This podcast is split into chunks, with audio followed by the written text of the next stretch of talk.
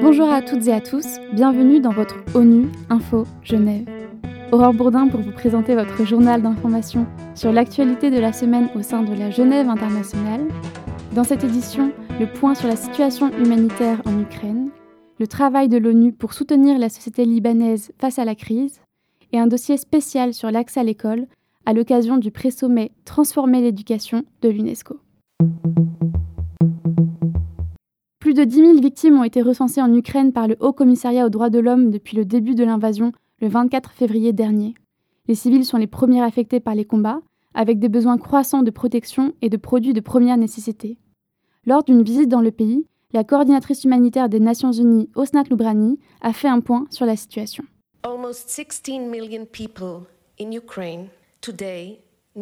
Près de 16 millions de personnes en Ukraine ont aujourd'hui besoin d'une assistance humanitaire, d'eau, de nourriture, de services de santé, d'un toit, d'une protection. Ce que nous savons, c'est que le chiffre que nous avons confirmé de près de 5000 civils tués et de plus de 5000 blessés n'est qu'une fraction de l'effrayante réalité. Depuis le 24 février, les Nations Unies et leurs partenaires humanitaires ont apporté une aide vitale à près de 9 millions de personnes dans toutes les régions d'Ukraine. Nous faisons tout notre possible pour soutenir les personnes dont les vies ont été déchirées par cette guerre. Mais la Fédération de Russie ainsi que le gouvernement ukrainien doivent faire davantage pour protéger les habitants de ce pays et rendre notre travail possible. La guerre en Ukraine a de multiples répercussions dans le monde. Elle a notamment exacerbé la crise économique et sociale au Liban, selon Najat Rojdi, la coordinatrice humanitaire de l'ONU dans le pays. Au total, près de 2 millions de Libanais ont désormais besoin d'assistance humanitaire. Pour répondre à l'urgence, L'ONU est très fortement mobilisée et a déjà distribué de la nourriture à plus de 700 000 personnes. Une marque d'espoir pour la population, selon Najdat Roujdi au micro d'ONU Info Genève. Je suis très contente, euh, en fait, euh, qu'on ait eu euh, pratiquement 52% de financement pour le plan de réponse humanitaire pour les Libanais, parce que cela démontre très clairement qu'ils ne sont pas abandonnés, qu'ils ne sont pas tout seuls, et que le Liban a encore plusieurs amis. Ça, c'est un élément quand même fondamental. La deuxième chose, c'est que dans une honnêteté, vraiment, dans une honnêteté intellectuelle totale, qu'on soit aussi très présent à leur côté pour aussi leur démontrer que les solutions existent. Euh, certes, la situation est difficile, mais elle n'est pas impossible. Je veux dire, on n'est pas devant une impossibilité totale que ce pays commence à s'en sortir. Ça prendra le temps que ça prendra, mais ça doit prendre, bien évidemment, immédiatement des décisions en ce qui concerne les réformes qui sont nécessaires pour une vraie sortie de crise économique et financière du pays. Nous terminons ce journal par un dossier spécial consacré à l'éducation. L'accès à l'école a été touché de plein fouet par la pandémie et la multiplication des conflits. Résultat, 222 millions d'enfants ont urgemment besoin d'une aide en matière d'éducation, selon l'UNICEF. C'est dans ce contexte que se tenait cette semaine à Paris le pré-sommet Transformer l'éducation de l'UNESCO, qui vise à préparer le sommet du même nom, qui doit se tenir en septembre prochain à New York.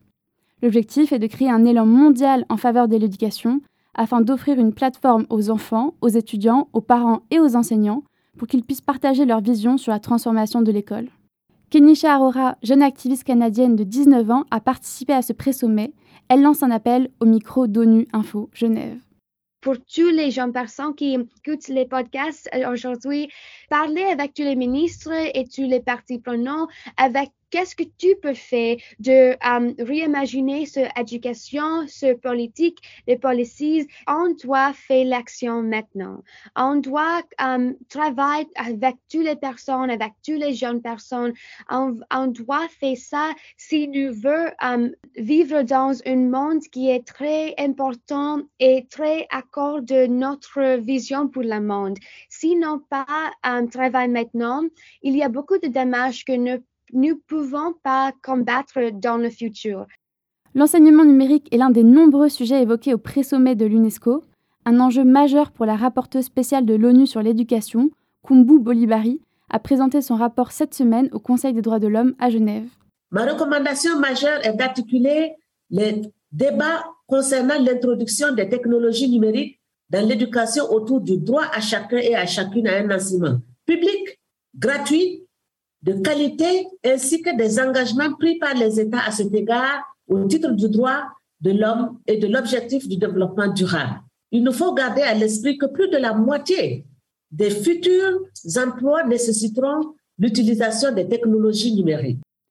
C'est la fin de cette édition, merci de l'avoir suivi. À la réalisation, il y avait François Soubiguerre. Pour plus d'informations, rendez-vous sur le site internet ungeneva.org et sur nos réseaux sociaux. À très bientôt.